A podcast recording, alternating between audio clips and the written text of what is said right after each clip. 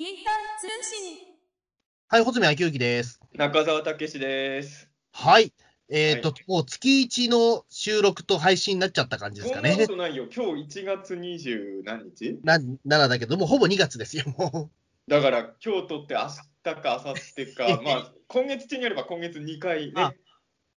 う。そうですね、やれ1月は、そうか、うん30日が土曜日で、31日が日曜日でしたから、うん、いやだからさ、はい前いけるか。前回の配信はいつだ？あ、でもね、ホセ君間違ってましたよ。ん？なんか前回ので、なんか、えっ、と、12月は1回もピータン通信配信できなかった風なこと言ってたでしょ。うん。12月あったよ。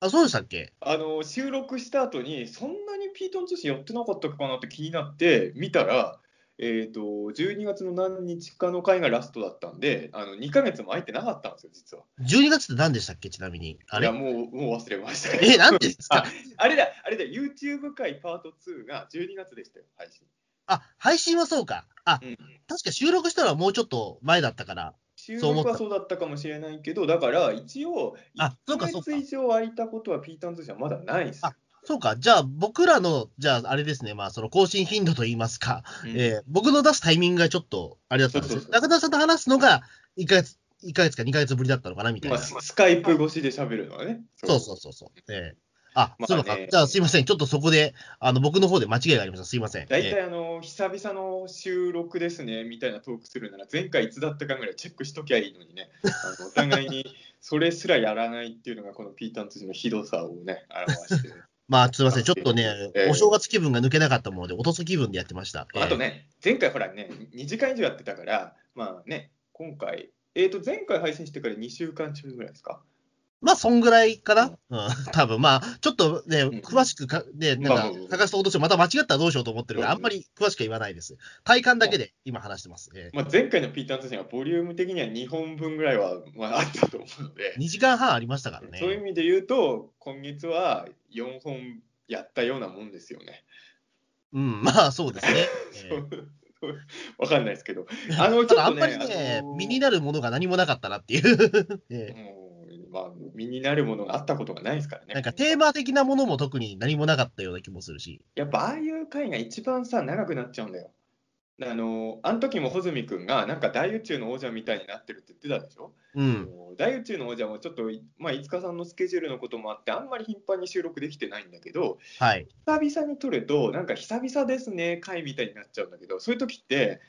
あの特にテーマ決めないでやるから、終わらないんですよね。あそういうことか。あうんだ前もだからそうなんでしたっけ？最新の、今のところ最新の大宇宙の方じゃ聞いてると、うんちょっとその話の着地点が見えないから終われないみたいなことを言ってましたもんね、後半。いやだからあの今ね大宇宙しばらくやってないんだけど次やるときは久々の収録ですね回みた的なことは言わないであ普通にやろうと思ってそれいいかもしれないですね。うんだけど久々だろうがなんだろうが関係ないわって言っていつも通りのことをやるのがそうじゃないと毎回あの毎回久々に撮ってると毎回久々ですね回になっちゃうじゃないですかっうん。ていうのをちょっと気づいたかなと思うんですけもどう、ね、うん今年一番のもう気づきですね。うんいやいや、もう別に 全然あのそんなに重きを置いてないジャンルの気づきなんですけれど、あのちょっとさっきから気になってることがあって、はい。声いつもと違ってる風に聞こえてたりしませんか？えっ、と、今のところ収録してるときは、ちょっと、うんなんだろう、その、えっ、と、時々あるんですけど、うんなんか、えっ、と、ひ後ろが開けてる感じというかあ、やっぱそうか。そう、だからいつもよりね、広い空間に今いるんですよ。ちょっと反響がね、結構来てる感じだと思うんですよ、今、中田さんって。あー体育館みたいな感じですね。まあ、体育館ってことじゃないんだけど。いや、まあ、そりゃそうですけど、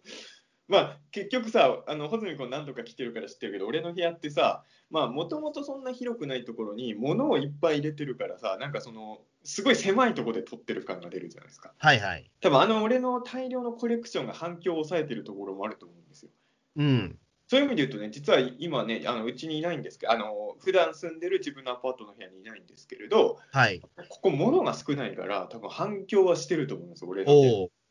あとあのいつもはあのいつも通りと今日もスカイプで喋ってますけどいつもはパソコンのスカイプを使ってるんですよあ、はいはい。で今日パソコンじゃないスカイプであ、そうなんですね。スマホなんですよはいはい。僕のスマホですらないんですけれど だから多少音違うのかなと思って、あの聞いてる人が、あれ、今日中澤の声、ちょっといつもと違うってなってるのかなと思って。そうですね。まあ、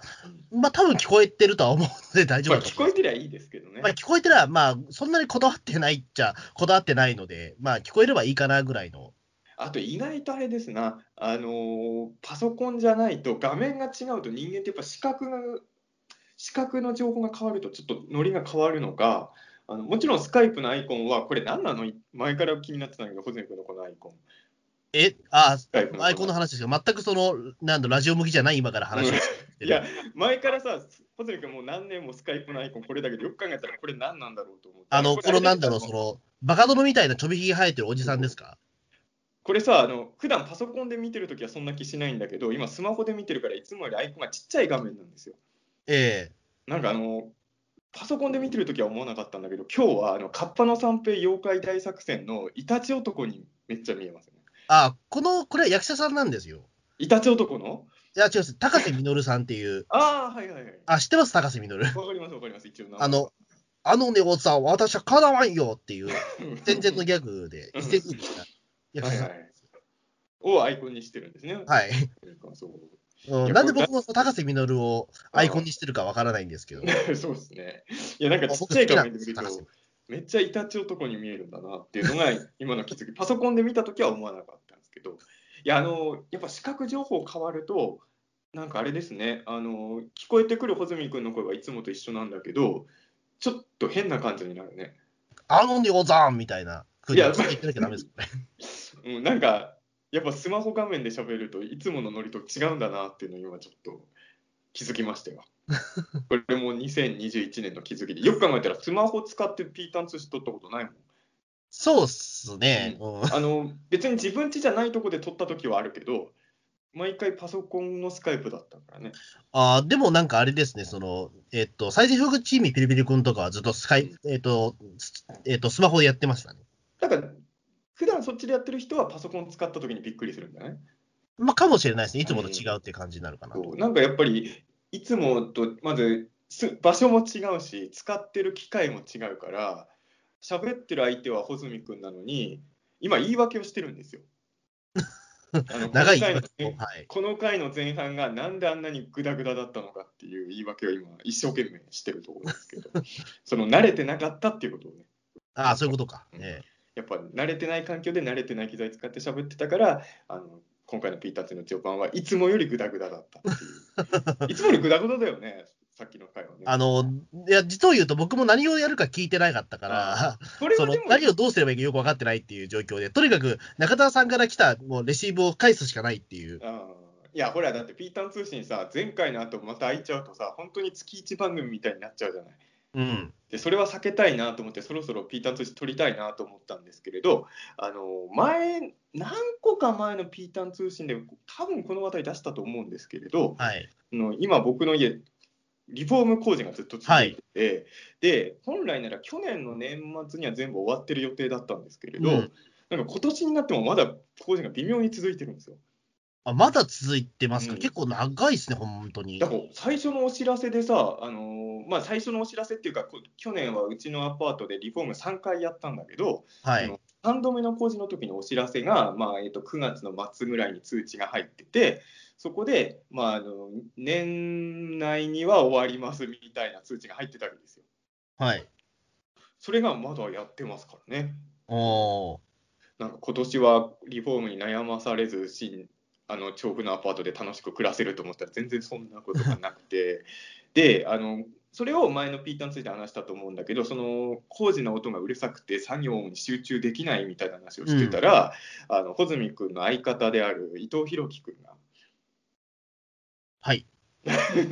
あこれはもういいの穂積君の相方であるっていうところで何か言ってくるかなと思う特にそこは何もないんですね。まあまあまあまあ、でもそれも正しいが正しいから。ホズミ君の相方っていう説明は正しいんですね、これはね。えー、ホズミ君の相方でおなじみの伊藤博樹君が、あのー俺が要はさ、あまりにもうるさくて、はい。何を集中できなくて、なんか作業場みたいなの欲しいなって、なんかツイートしてたら、うん。伊藤君が、うち使っていいですよ、みたいな。おーくれて、えっと、去年のね、11月の中頃ぐらいから、ちょこちょこ泊まらせてもらって、あの伊藤君の家であの原稿執筆とかをしてたんですよ。そうですね。まあ、その話はピータン通信の中でしたんですけど、多分ね伊藤弘樹さんの家っていうのは確か行ってなかったと思うんですえ、よ。あ、そうだっけ？そうそうそう。産あの、ある人の家にずっといますみたいな話をしてて、誰かの家みたいな言い方そうそう、誰かの家って言ってたんですよ。あーそこ隠した意味あったんですかね？いや、なんか隠さなきゃいけないのかなと思って。うんいや、あの伊藤弘樹君の家だったんですよ。何も隠す必要なかったので。まあそうですよねあの穂積君の相方の家にずっといて、そう。いや、なんか伊藤さんが、なんかね、うんあの、他のなんか男性と付き合ってるとかいうことだったら問題かもしれないけど、そうじゃ、ああそういう関係じゃないですもんね。そういうことじゃないですね。は いそれだったら隠さなきゃまずいとかそういうことだけどそうです、え全然普通に伊藤君の家を作業場として使わせてもらってて、あの結構普通に1回来たら2泊3泊とかしえて、あの帰ってるみたいな感じですよ。で、今日もあの伊藤君の家にいたんだけど、そろそろピーターン通信取らなきゃなと思って、はい。で、俺さ、全然知らなかったんだけどさ、あの伊藤君と大住君はほら、クリスタルトークってポッドキャスト番組やってたじゃないですか。まあ一応今でもやってるっていう感覚なのかもわかんないけど、一応最終回的なものは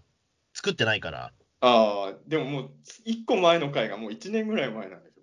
あのーそうですね、えっと、ちょっと確認してみたら、多分3月に最後の回が、あ、去年の3月。去年の2020の3月かな。うん。ああ。だからでもピーターン通信どころじゃないぐらいもう間隔が空いてるってことそうですね、本当に丸1年っていう感じですかね。うん。なるほどだからあのどどうしちゃったんだろうなとは思ってたんですけれど どうしちゃったんだろうなっていうかまあねそんな伊藤君の家に今いまして、はい。はい、なんでもうじゃあここで撮っちゃおうかなと思ってそして今隣に伊藤弘樹君もいるんですよあいらっしゃるんですか？だからあのいクリスタルトークのリスナーって全世界に3人ぐらいいるじゃないですか。うーん、まあ、もっといるわって言おうとしたけど、今、いや、もしかしたら今、3人ぐらいになっちゃったかなと思って、今。3人の人が喜ぶかなと思って伊藤君も 会話に入ればと思ったんですけれどいや単純にあのあんまりこういうことなかったじゃないですか人ん家で自分がずっと作業してるとかっていうのがああ、ちょっとそうですね。今僕がこんな生活環境をしてるみたいなちょっと誰のためかわかんないけどそういうご報告エッセイ会みたいなねそういう気持ちも込めて今日はちょっと、そうですね。それは大事かもしれないです。えええじゃあ、そろそろよ呼び込んじゃいますか？そうですねさ隣すがにず っとね、黙っていただくのもちょっとあれですから、はい悪いので。じゃあ久々のクリスタルトークっぽいノリをやってください。どうもお久しぶりです。穂積明樹君の相方スーパーヒーローマニアの伊藤弘樹。人は僕を怪獣記憶男と呼びます。あのこれね僕の家じゃないからいいんだけどそんな大きな声で喋ってていいんですかね？うん。クレーム金来ないですかととりあえず一度も来たことがないです。あちょっとちょっとだけテンションがちょっと俺もついた。自分家じゃないからあれだけどちょっとビビってしまいましたねいやいやあのねやっぱりこのとっても大人気のピータン通信にねあの出させていただけることとあと本当に穂積君とこうやってお話できるの自体僕にとっては久しぶりだからちょっとテンションが上がってしまってまああのちょっと後で明日にでも隣の人には謝っておこうと思います。あのすごい温厚でいい人だからであのなんか部屋うるさかったりしませんかって聞いたらいや大丈夫ですよって言ってくもらってるからまあ大丈夫なのかと思います、は いそうなのか。なでもね、ちょっとでもそれはうるささのちょっと意味が全然違う気がするんだけど、いいのかな。ね。もうまあいつもみたいに0時回って収録とかではないとはいえもう10時半ですからね ?10 時半にそんなね、スーパーヒーローマニアがなんだって言われて、そうそうそう結構困るよねそれいねやもう大変失礼しました。本当にあの、まあ、そんなわけで僕のことを知ってくださってるリスナーさんどれくらいいるかわからないけれどでも本当にあの穂積君とね前ポッドキャスト番組のクリスタルトークをやっててちょっとそうですね去年のその3月からちょっとあの更新少し途切れちゃってるんだけど穂積君とこうやってねポッドキャストの中でまた再会できてそれでねちょっと思わず自分でも思った以上にまあテンションが上がってしまったんだけれどねはいいやもう心こもってないよねいやいや、なんでそんな、そんなこと本当にないけど。なんかさっきもさ本番撮る前に一応ちょっと喋ってたじゃないはいで。なんか久々に穂積君となんかそのこういう喋れたりとかなんか収録できて嬉しいみたいなこと伊藤君言ってたでしょ？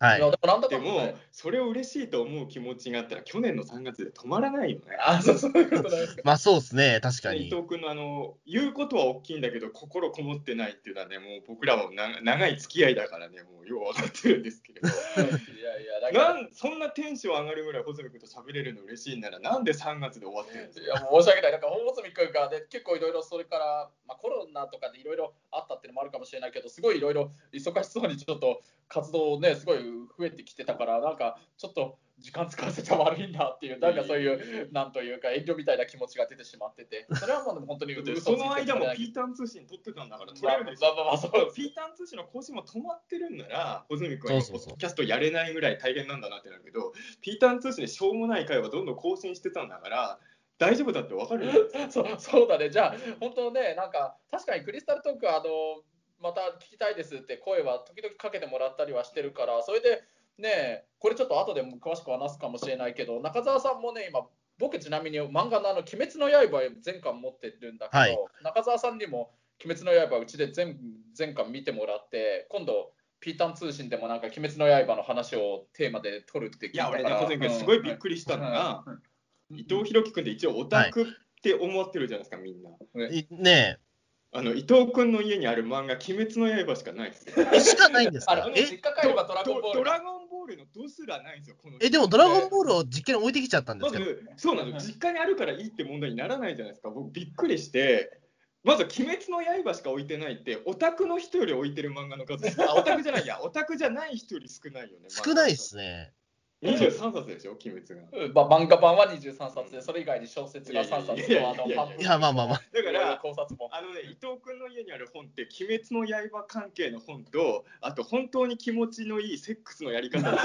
か、こいつんちないのよ、本が、本当に。いや、なんか分かりやすいっすね、ものすごい。鬼滅とセックスにしか興味なくて、あのいわゆるオタクじゃなくて、ウェイ系のやつらだよね、そのね、もうバーベキューとかやりながら、ウェイって言ってるやつの部屋と変わんないのよ、伊藤君の家。びっくりしちゃった。うえーい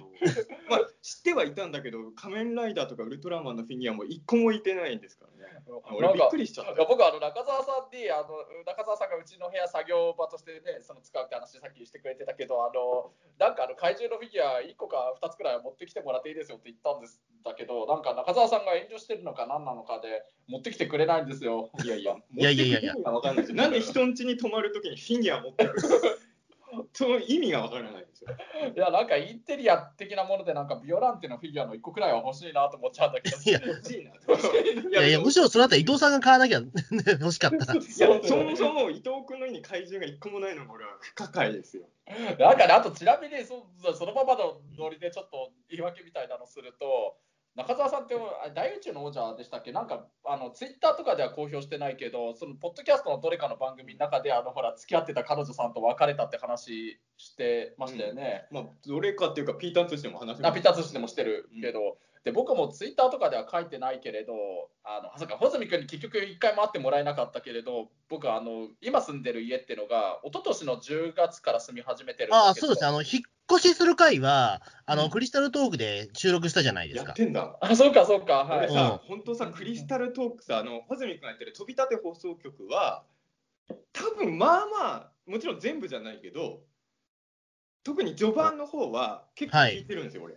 ああ、ありがとうございます。途中で聞くのやめたけど、あのええ途中からは気になる、本当気になるテーマの時だけ聞くようになったけど、最初の方は結構聞いてたんですよ。ああ、で、はい。クリスタルトークも始まるって聞いた時は聞く聞こうと思ったんだけど、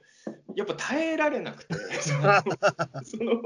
いや、これさすがに聞いてらんないわ。だだからそそれを聞いたからやっぱりあなんか放送君の時間をなんか使わせてっていやいやいやがそういう演じるような気持ちが。じゃあ俺の俺の感性では、はいこれは聞けないわと思って。あそ中澤さん個人の感性の話。いやでもね、あの俺はだから、あのこの話をもうちょっと後にしようと思ってたんですけど、はいやっぱ最近、そういう意味で言うと、きょ去年はだから、穂積君とも直接そんな会ってないじゃない。うん会ってないんですよね。だから、去年も本当にだから数えるぐらいしか中澤さんとも会えてなくそうて、うんで伊藤さんに関して言っても本当に、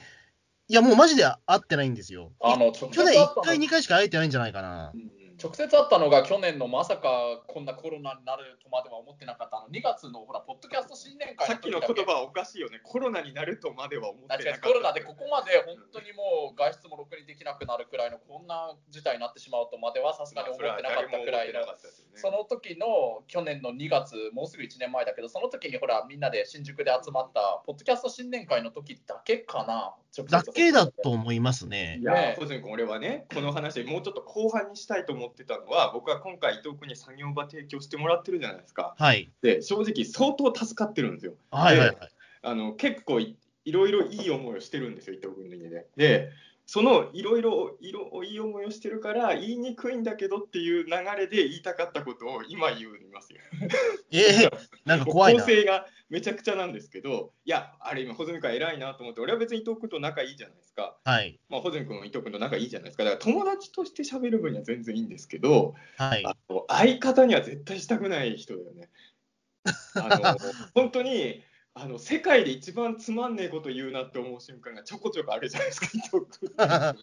の小学生かみたいになる瞬間いっぱいあるじゃない。で、あの2人だけで喋ってる分にはいいけど、これをせあの世の中に向けて発信する勇気は俺ないなと思って。あまあ、確かにそう、そうですね、ちょっとね、あの、クリスタルトークはちょっとその、なんですかねや、やり方が難しかったなと思うんですよね、すごい。うんあの、比較的これはまあまあ大丈夫かなっていう回もあれば、いや、これ全くダメだなっていう回も、撮ってる本人も結構あるんですよ。そう。いや俺だからさどうしようかなと思う時もあって別に俺は長い付き合いじゃないですか伊藤君はい、だから僕らは慣れてんだけど人に聞かせる時にこう伊藤君のしゃべりのや本当にやばい時ってあるじゃない。あの、ね、そうですね。人にお届けしたいぐらい、今この瞬間お届けしたいんだけど、多分そどこがひどい時か伊藤君も分かってないから、今、まあ、そう分かってないになるけど、いや、だからね、だからあのたまにやっぱり一緒に仮面ライダーとか見るわけですよ。はい。そうすると、なんか、すっごいしょうもないギャグを言ってくる時があって。あれ、何ましたっけ？それ覚え出さないですか？これがほ、えーと、例えば、今日仮面ライダー X のあ、X えー、第3話を見たのよ。ヘラクレスが出てくる回で、えー、とあれで、キバラ王国？ああ、はい、一体、そうだ、そう、分かった。なんか、キバラ王国のお偉いさんみたいな人が日本に来るのよ、キバカメラで。あ、そうそうで、平成ライダーネタ僕言いました、ね、それで、伊藤君がめちゃくちゃ面白いことを僕言ってるでしょっていうテンションで、仮面ライダーキバーラって言いましたよね、はははははみたいなことを言ってくる。これ、友達同士の会話だから許せるけど、これ配信だったら切腹ものじゃない、こんなトーク。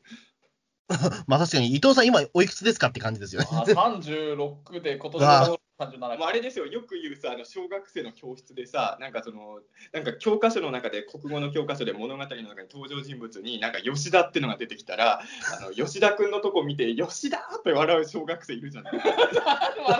いましたね。本当にね、伊藤君って、お前、いくつだよ、お前。36で、もうすぐで、もうすぐでもないけど、誕生日だったら37で、鬼滅の鋼塚蛍さんと同じ誕生日になってしまうよ。本当ね、伊藤君ってそれで、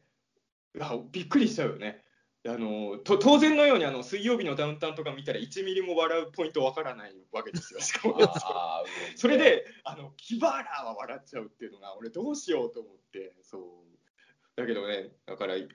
よく伊藤君と一緒に番組やろうと保存か思ったなと思って。あまあそうですね、あのなんていうか、僕と伊藤さんだと、例えばそのオタクトーク的なもの以外にも、その鉄道のお話とか、そういうのはできるから、うん、あのそういうところで一応攻めようかなと思ってたんですけど、なかなかやっぱりその毎週やっていくときついなというのはまあ、あと多分俺は鉄道は分かんないけど、鉄道でもしょうもないギャグ言うでしょ、伊藤君は多分。いや、でもそうでもないですね。あそうでもないんだ。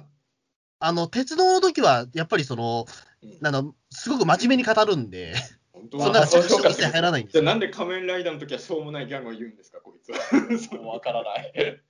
いや、本当俺もね、でもそういうこといっぱいあるじゃない、伊藤君は一緒に付き合ってると。だからあの友達としてはいいけど舞台とかに一緒に上がるには怖い男だなっていうのすごいね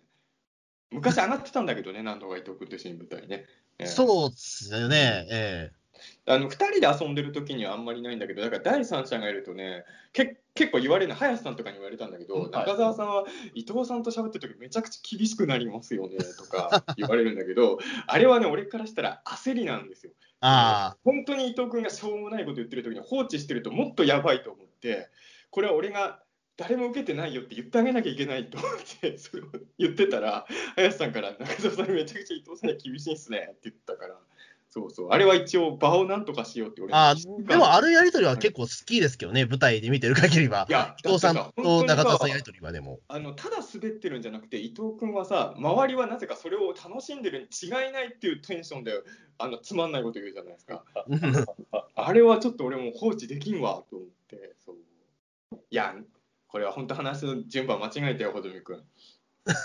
どこからおかしかったんですかね？この話をする前に俺は伊藤君、いや、今日さ、あれなんですよ、だから、あの今もね、結構な腹8分目なんですよ、僕は。意味が分かんなかったですね。どういう今こと？結構、僕は自分で自炊一人でやってるとああ、そういうことか。お腹あ、が本当の意味では腹八分目ね。えもう例え抜きで腹八分目だったんだけど、今、あの、ええやっぱ僕はお腹いっぱいになるまでご飯食べれないんですよ、自分でえするときは、まあ、それはまあ僕がケチだからなんですけど、で、あの伊藤君ち行くと今日もね、有名し鍋だったんですよ。おおいいじゃないですか。伊藤君ちに行くと鍋が多いんですいよ。や中澤さんと一緒にテレビ見ながら鍋食べると美味しいし面白いんだよね、うん本当に。これあの伊藤君の家行くと冷蔵庫開けるとキノコとか入ってるんですよ。おおこれも中澤家ではなかなかないことですよ。あ、そうなんですか。あ、でも、ね、いいじゃないですか。でもねそう、楽しそうじゃないですか。ちなみになんだけど、ごめんね、ちょっとすぐまた中澤さんに返すけれど、あの中澤さんがね、お土産に持ってきてくれたあのネスコのあるスコットランドのね、スコッチウイスキーっていうのなんかお土産に持ってきてもらって、中澤さんに。実は今あの、ちょっとスコッチウイスキーを実はごめん、シラフじゃなくて申し訳ないんだけど、2人でスコッチウイスキー飲みながら、おつまみにあのマグロのちょっとたたきのやつを今食べながら、実はごめん、やらせてもらってるめっちゃ優雅じゃいないですか。そうなんですよ。あのね、やっぱりね、伊藤君は優雅なのよ。で、あの俺も、あの要はね、あの鍋の食材とかも、まあ、これ本当最低の話かもしれないですけど、はい。まあ、伊藤君が鍋を食べたいっていうことで、おかずを買うわけですよ。はい。で、あの伊藤君が作った鍋を俺もいただいてるんですよ。うん。つまり、中澤武史は作業場の借りてるだけじゃなくて、人が作った飯も食ってるんです 至れり尽くせりじゃもうないい一切そこでもうなんかお金とか発生してないわけですよね、でも。えーっとね、鍋に関してはそう、鍋に関してっていうか、ほぼそうですね。すごいですね、もう。居候ですよね、だからもう軽くも。居候なんですよ。で、えあのさっき言った優雅って話で言うと、さすがに自分もそうは言っても、あのあまりにも全部お世話になってたの、それはさすがにいくらなんでもと思って、一応え米を持ってきたりとかね。そうそう、それは助かってますよ。まあ、その白菜とか持ってきたりかして。るんだけど、白菜ね、今結構お安いですからね。安いから今、白菜超安いじゃない。まあ、で、あの伊藤君が優雅だなって話で言うとさ、はいあの俺、これも伊藤君にさすがにお世話になりっぱなしは申し訳ないなと思って、ラーメンを持ってきたんだよ。そうそう、すごい助かってました。で、ラーメンをあの茹でて作れるやつなんですけど、はい。俺はもうラーメンを素で食おうと思ってたんですよ。はい。そしたら伊藤君が、ラーメンがあるんなら、あのラーメン用の具材も買ってこないといけませんねいやそりゃそうだよね。チャーシューとか煮卵とかメンマとか超買うんですよ。おーすげえと思うの。もう俺と住むステージが違うと思って。そう。でそんな、だって、そんなラーメンだけど、スラーメンなんてそんなもったいない食べ方できる今もう伊藤君だからピーターン通信取りながらネギトロ食ってますよ。いや中澤さんああ、もうそれはね、でもなんかそのおつまみでネギトロっていうのはやっぱりちょっとある程度お金がある人のやっぱ考えだなっていう。いやだからなんかゆ優雅な家庭にいる。だからあのーそういう意味で言うと、あのオタクの部屋じゃなくて普通に優雅な人の家ですよね。ここねなんかあれですよね、本当に、あの、ななんだろう、その六本木ヒルズで、なんか、え？い や住んでるなんかその、ベンチャー企業社長みたいな生活してますよね。俺らの六本木でさ、俺らは、俺らは伊藤博樹君を知ってるから、そういうもんじゃない絵が浮かぶだろうけど、情報だけ整理すると、あの、鬼滅の刃とセックスの本しかなくて、で、あのウイスキー飲みながらウイス、キー中澤さんが持ってきてくれたマグロを食ってるんですよ。これ、マグロってジラみたいじゃないですか。全然面白くないんだよ。だから、絶対これ、六本木のブルジョワの家だよ。いや、本当にだから、今だから中澤さんと伊藤さんが本当にネグリジェ来てんじゃねえかっていう、ね、錯覚するぐらい優雅なワードだけ聞くとやばいよね、このね。まあやばいっすさっき中澤さんも。あ やっぱ鬼滅の刃だからなんだよね、これがねん。あの鬼滅じゃない漫画だったらまだ言い訳聞くけど、鬼滅って今一番一般人が読む漫画じゃない。だから、鬼滅とセックスの本しかないって、もう絶対あの、ウェイ系だよね。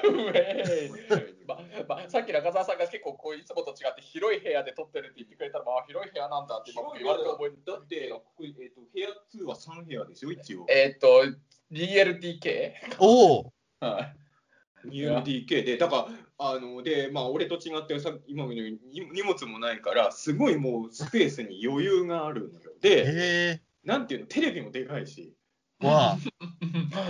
そう、だなんか、だって伊藤さんといえばだって、そのなんだろう、テレビを見ないっていうことで、そうテレビを買ってないっていうことで、一本取ったぐらいですよ、クリスタルドームで。こんなでかいテレビ持ってて、わあ、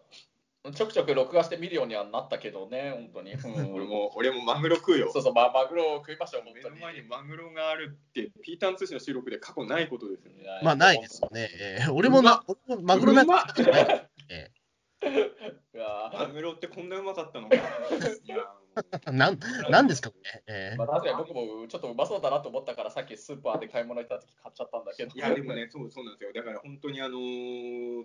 そういう意味で言うと、うんまあ工事の音がうるさいから伊藤君の家を避難させてもらって作業してるんだけど、ーはい。まあ、そういう意味で言うと非常に快適な空間で、いや、本当そうですよね。だって、なんか急に生活が一変した感じはありますよね。だって、あとね、やっぱりね、まあこの間のピータン2でも話したけど、去年人とあんま会ってなかったでしょ？はいはい。やっぱりそうは言っても、やっぱり時々やっぱり人と会って喋ってるのは、やっぱ精神的にはね、だいぶいいよね。んそうですね。やっぱりだから今、その友達の家に遊びに行くっていうことって、まあ、ほぼやっぱりなくなりましたそうそうし、僕もやっぱりそのね、あの電車乗って中澤さんの家までちょっと遊びに行くっていうのは、やっぱり気軽にはできなくなりましたから。まあ来てもいいよ、別に。まあそうですね。ただまあやっぱりちょっとそのね、今、緊急事態宣言中でもあるから、まあねやっぱちょっとね、あの僕としてはちょっとあんまり行くの良くないかなっていうところがやっぱどうしてもあるから。俺もだから遊びに行くだったらちょっと抵抗があったと思うんですけど俺の中では会社に通ってるみたいな感じなんあ一応原稿を書きに来てるから。うん、であのーまあ地理関係的に言うとバスバスに乗って15分ぐらいなんですよ。そうそう。あ、いいじゃないですか。うん。あの僕も中澤さんの家行くとき、自転車でもまあ30分するかしないかでつけるくらいの距離だから、何気にちょっとご近所さんって言えばご近所さんだからね。うん。あとすごいケチケチした話で言うとあの伊藤君の部屋を作業場にするために僕は布団一式買ったんですよ、ああね。おうはあの伊い。藤洋華堂に行って布団を買ってきたんですよはい。でやっぱり布団を買うっていうのは、まあ、中澤武史にしては結構出費じゃないですかもうそうそう。だってそうですよ。中澤さんの今ある正午の部屋は、もうね、中澤さんの布団を俺見たことがないもんだって。ちゃんと。どういうこと？どういうこと？いや。なんかいろんなもので埋まっちゃってるし。物で埋まってるからか、そうそう。だから多分ね、伊藤君の部屋出てったら、今の布団とトレードするのかな。トレードできるのか、あれ。だって、万年床ですよね、あれね。布団って何ゴミなんだろうな、それは。まあ、あれですけどね。いや、だから、あのー結構ね、いろいろ伊藤君の部屋で、要はね、あの本当に、まあ、最近はさすがに工事ももう最終段階になってきたから、そこまでうるさい日は少ないんですよ。まあ、時々やべえぐらいうるさい時もあるけど、はいま。あ、昔と比べると作業の音ももう残りちょっとっていうのでそそこまでうるさくなかったんだけど最初の頃は本当にうるさすぎておもうホテルかなんか泊まった方がいいのかなとも思ったのそうそう、安いその話もしてましたもんね。うんで安いホテルだと東京だと1泊5000円ぐらいでしょ多分もうちょっと安い？今、あの、アパホテルが安くなってるので、まあ、大体でも5000円切ってますね、でも大体ビジ法今。だから布団を、えー、とセットで買ったら1万しなかったのよ。おーだからホテルホテル2泊分ぐらいはすぐ元取れるなと思って。うん。でホテルより伊藤君の家のがいいかなと思ってだったらと思って、あのだから今伊藤君のところにある一部屋僕の部屋として使わせてもらってそこに僕の布団とあとあのカーテンとかも用意していろいろ暮らしやすいように。中澤さんにしてはなんだかんだお話聞いたらあ結構お金使ったなって思いましでもねこのご時世さあの電気毛布的なもんないと死ぬじゃない。あ、そうか、エアコンとかはないんですよ。あエアコンあるエアコンある。あ、でもすごいな。うん、あでも俺ねあのーこれはチョークでもそうなんだけど俺寝てる時エアコンつけれない人なのよ。はいはい。あのなんかなんか喉があんまりああれなんまで、あねなんとなく寝るときはエアコン消したい人だから、ちょっと電気毛布ないと寒すぎるから、それは安いやつだったけど、買ったのよ、すごい。うん電気、えーなんて言うんだろう、電気毛布じゃないな、なんか下に敷くやつ。あの、なんか、えっと、電気カーペットみたいなやつ。そうあれははい3000ぐらいで買えたから、全然。だから一応でも、まあそうね、布団セットと電気カーペットで1万ちょいぐらいあるから、一応ホテル2泊分ぐらいを使って、伊藤君の部屋を泊まれるように改造したのって感じなんですよね。はいででも俺はそこまでだと思ってたんですよ。はいで、まあ、寝泊まりさせてもらってで、仕事させてもらうだけでもありがたいじゃないですか。はい。で、さ最近はあの鍋を作ったりしてるんですけれど、最初に伊藤君の部屋を下見に行った時に、あのなぜか帰りに、すき家で飯を持ってもらったんですよね。はい。これがよくわからないじゃないですか。その そのどういうシチュエーションなのかなと俺は思って、そのこれからお世話になりますって部屋見せてもらって、はいで。帰りがけにすき家で飯も食わしてもらって帰ってっていう どういう立場なんだろう、俺は。まあ、これはだから例によって、これクリスタルトークでテーマにしたことあると思うんだけど、これまた例によっての話なんだけど、最初、最初中澤さん何食べるのかなと思ったら、やっぱりなんかすっごい安い、なんだっけ、牛丼かなんかサーモン入りのなんかのあれ、それの並盛りの本当に1杯しか食べなくて。いやいや、十分でしょ。一杯、一杯二杯は食べないでしょ。牛丼屋行ってに牛丼2杯は食べない。あーまあまあそれでもよかったんだけどで中澤さんにはもうこれもだから前もした話だけどあ今日そんなお腹空いてないんですかって聞いたらすく空いてるって言ってるからあれじゃもうせめて本当大盛りとかそういうのにすればいいのにって思ったらいや並盛りじゃないと高いからって言うから じゃあもう本当しょうがないから僕ちょっと今大盛り食べたい大盛りつうかもっと言うとごめんそれ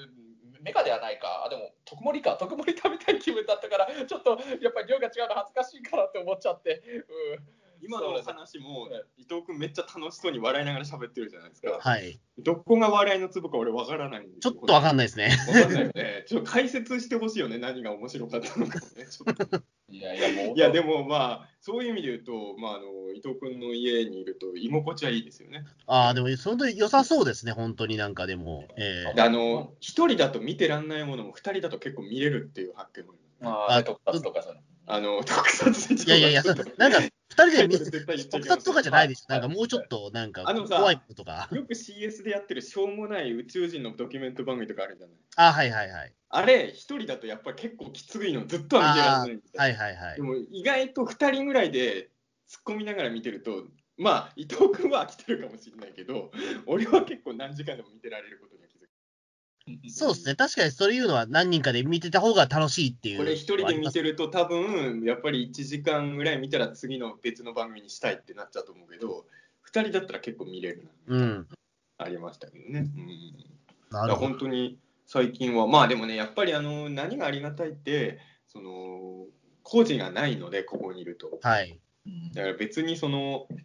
無理に朝起きなくてもいいってことですよね。ああ、そうか。今まではだからあれでしたもんね。その、なんですかね。えっ、と、大体この、えっと、朝なんかすごい早い時間に工事が始まるから、それまでに起きてないと、すごい目覚めが悪いからみたいなことで。いや、俺、起こドリルの音で起こされるのがすごい嫌だったから、うんまあ、今でもまあもちろんあれだけど、去年は結構朝方になったんだよね、そういうええで、去年、だからピーターン通信あんまできなかった理由っていろいろあるんだけど、それも一つが理由だったと俺は思うんですよ。あの要は、ピーターン通信の収録ってやるとどうしても寝るの遅くなっちゃうじゃないですか。はい。そうすると朝方になりたい俺にとってはきつくて、だからあの工事が終わったらピーターン、あ、そう、これだからピーターン通信の数少ないリスナーさんにお伝えしたいこととしてはですね、工事が終わったらもうちょっとピーターン通信はペース上げれるかなと俺は思ってます。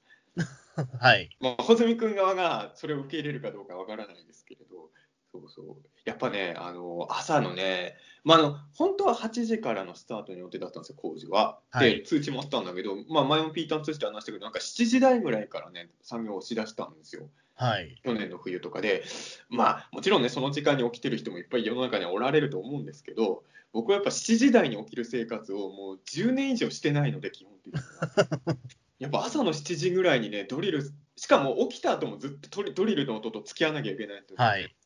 なかなかやっぱり厳しいものがあったんで、やっぱり伊藤君の家にいると、はね、静静かなことっていいことだなと思ってね、静かなことでいいことだなって言いながら、ここで今騒いでることがすごい心苦しい。俺は関係ない、関係なくはないけど、お隣さん心配ですよね、こんなわけのわかんない喋りをね。あ、なるほどまあな。まあまあ、それほどあの声とかも隣に響いたりは多分しないとは今の会話はいいけどね、うん最初の伊藤君の自己紹介は大丈夫かなとちょっと。いやいや、失礼しました。えーでも本当ね、あのまあ、今まさにその緊急事態宣言中で、ちょっと今のタイミングでは言いづらいけど、せめて緊急事態宣言解除になったら、もしよかったらだけど、穂積君もね、遊びに来てもらってね、うちに。ああ、そうそうですね。ぜひちょっと。えあえの1人よりも2人がいい、2人よりも3人がいいって、なんかサンパルカンみたいになるしね、本当に。うん、ぜひ穂積君にも来てもらいたいかな。うんうんはいまあ、2人ともスルーするっていう選択肢をね。まあでも、まあまださっきのサンパルカン、伊藤君の喋りなければマシな方だもんね。うん、そうですね。ええ意味が伝わるからまだいいよね。そうそう、本当にやべえ時あるからさ。そ うそうなんだ今度。メモっとこうかな、伊藤君のあまりにもしょうもないギャグを。さっきあそれいいとの思いますね。ええヒバラの例えはまだマシな方なんですよ、これは。僕まあ、ちょっと伝わるからまだいいか。うん、あのね、そう、一応、一応ギャグとして、まあ成立してるっちゃしてるじゃない、それは。えいや、本当にだからさ、その、どうでも伊藤君はすごい楽しそうに笑ってるからどうしようと思って そうあの怖いなと思うんですよ、ね、僕僕もちょちょっと後で参考までにメモっといてもらって少し忘れた頃くらいにこんなこと言ってたぞって見せてもらった方がそうなんだってなるかも。あとさ、なんか伊藤君はなんかツイッター、ツイッターってなんかネタツイートみたいなのあるじゃない。はいはいはい。あれでさ、よく笑ったら負けみたいなやつあるじゃない。で、はいはいはい、ありますあれで本当に爆笑してるやつってあんまいないじゃない、リツイートる人の中にも。うん。伊藤君、ツイッターのネタツイートみたいなやつで、信じらんないぐらい笑うの。びっくりしちゃって。そうあの今日もこれ撮る前にあさっき中澤さんがちょっとあのトイレちょっと行ってる間になんか、はまあテレビもちょっと見てた番組をもう終わったくらいのタイミングだからちょっとまあツイッターでも見てようかなと思ってツイッターログインしたんだけど そしたらちょうどタイムラインの中でフォロワーさんの誰かがやっぱりいいねとかリツイートとかしてたから僕はフォローしてる人ではないんだけどそれの一発ネタのギャグツイートみたいなのがタイムラインに出てたんだけど実際それが本当に面白くて中澤さんがトイレ行ってる中で部屋で一人でだけど結構声出してケラケラ笑っちゃってたんだよね。このトークひどすぎない、ちょっと。ちょっといや、結局もうねな、何も伝わんなかった。こんなにつまんないエピソードトーク聞いたことないんだけど、だってまずさ、あのーままずさ、はいあの誰誰かがいいねかリツイートしたから、フォローしてる人じゃないけど回ってきたっていらないですよね。ツイッターっていういや、なんか、いや、いつだから、そのなんか、何を、何に対して笑ったのかって言うのかなと思ったら、あ、終わっちゃったと思って。そんなしょうもないとこはディティール無駄につけてるのに、そのネタの内容は1ミリも触れずに、ただただ面白く、あと、俺がトイレ行ってるエピソードも何の意味もないですよね。これ何なの、このエピソードいやなんだろう。いや本当にさあのいやだからこういうことが多いからあの俺は相方にはできないなと思った。友達ではいられるけどあの一緒になんかやる勇気はないなと俺は本当に。だからクリスタルトークはまあでも一回で聞くのやめたんだ、ななんですかね、まあでもクリスタルトーク、まあそんなにひどい回も、まあ、あったかもしれないけど、まあでも、なんだろう、まあな7割、あまあそうですね、でもまあ、五分五分ぐらいで面白いかな、ありがとう。あでもね俺もねまあ正直言うと3本ぐらいは聞いてるはずなんですよちゃんとね。うん。でまあまあ面白い回もあったんだけどもう何かの回聞いた時もう厳しすぎてそうそう。もう何かの回っていうのもあれですけどね。時々だからすごい時があって、うん。あのーなんていうか、そのラグビーが、そのね、あの、なんか世界ラグビー盛り上がってた時に、うん。ラあグビーの話をしようって急になったんですよ、うん。伊藤さんからの提案で。ーいいね。で、それであの伊藤さん、え？提案が。うん。でもそれは言ってしまうと、僕も伊藤さんもそのラグビー詳しくなくて、まあ言ってしまうと、まあ、すごい付け焼き場なんですよ。うん。で、その上で確かその、5分後ぐらいに伊藤さんの方から、うんあの、ね、ラグビーをしたなんかアニメとかありましたよね。ダイアポロンとかみたいな。ダイアポロンはアメフトだっていう、えー これひどいなと思って。それ面白い。そのトークは面白いね、ちょっとね。で、その、だって、その時点で、あね、ラグビーのこと分かってないっていうのが伊藤さんもうボロバレなんで、もうその後20分間はもう俺、どうしようと思って、えーなんでラグビーカーをやりたいと思うだからこの辺がさ、だから。これが辺がやっぱりさ、鬼滅とセックスの本しか置いてない人間の感性ですよね。何だっけあのプロ野球をテーマに語った時は穂積君もなんかつ穂積君のツイッターで自分で伊藤さんと野球の話は面白いぞってなんか褒めてくれるツイート確かしてくれてたよね。あ、だから本当になんか野球の話は、その面白いかどうかは別にしても、ものすごい知識おお持ちだから、そうねそれはすごいなと思って。うん。好きなこと喋った方がいいよね。ね 好きなことそうですね。だからラグビーは本当にだからそれはもう、ただ単に本当付け焼き場というか、ええうんブームにただ単に便乗しただけみたいな。で、しかもそれで盛大に滑るっていう、ね。そうか。まあ確かにピータン通信はラグビー会やろうって発想ないもんね。ないないないない。う。うんん本当まあ好きなもので言うなら本当そのピータン通信でねあと飛び立て放送局でも言われて言ってるからなんかほら鬼滅の刃ね穂積君もみんな見たから鬼滅の刃やろうって言ってるけど久しぶりクリスタルトークももしもしやらせてもらえるとしたら 鬼滅の刃は穂積君とぜひ語ってみたいかな。あーまあ、そうでもいいと思いますけど、鬼滅の刃はでも比較的、あのー面白くで、伊藤さんとなら面白くできるかもわからないです。ね。うん、一応僕はあの本当にモブキャラに至るまでキャラクターの名前とかはほとんど全部覚えてるからね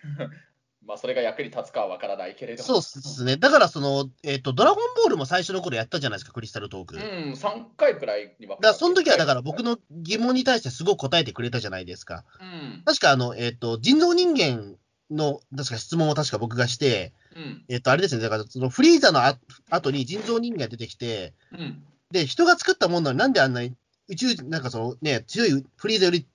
人造人間の方が強いんだみたいな話を確かしたような、あああれがちょっと自分的に納得がいってないみたいなうん。それに対話をしてした時は、でもそれは面白くできたような気それに。対して伊藤答えをちゃんと返せたんですか？いや、なんか、うんふわっと終わりました。あ じゃあダメじゃんって気もするけど、まあそうね。まあね。まあやっぱ好きな、伊藤君って多分興味ないものには本当に興味ないから、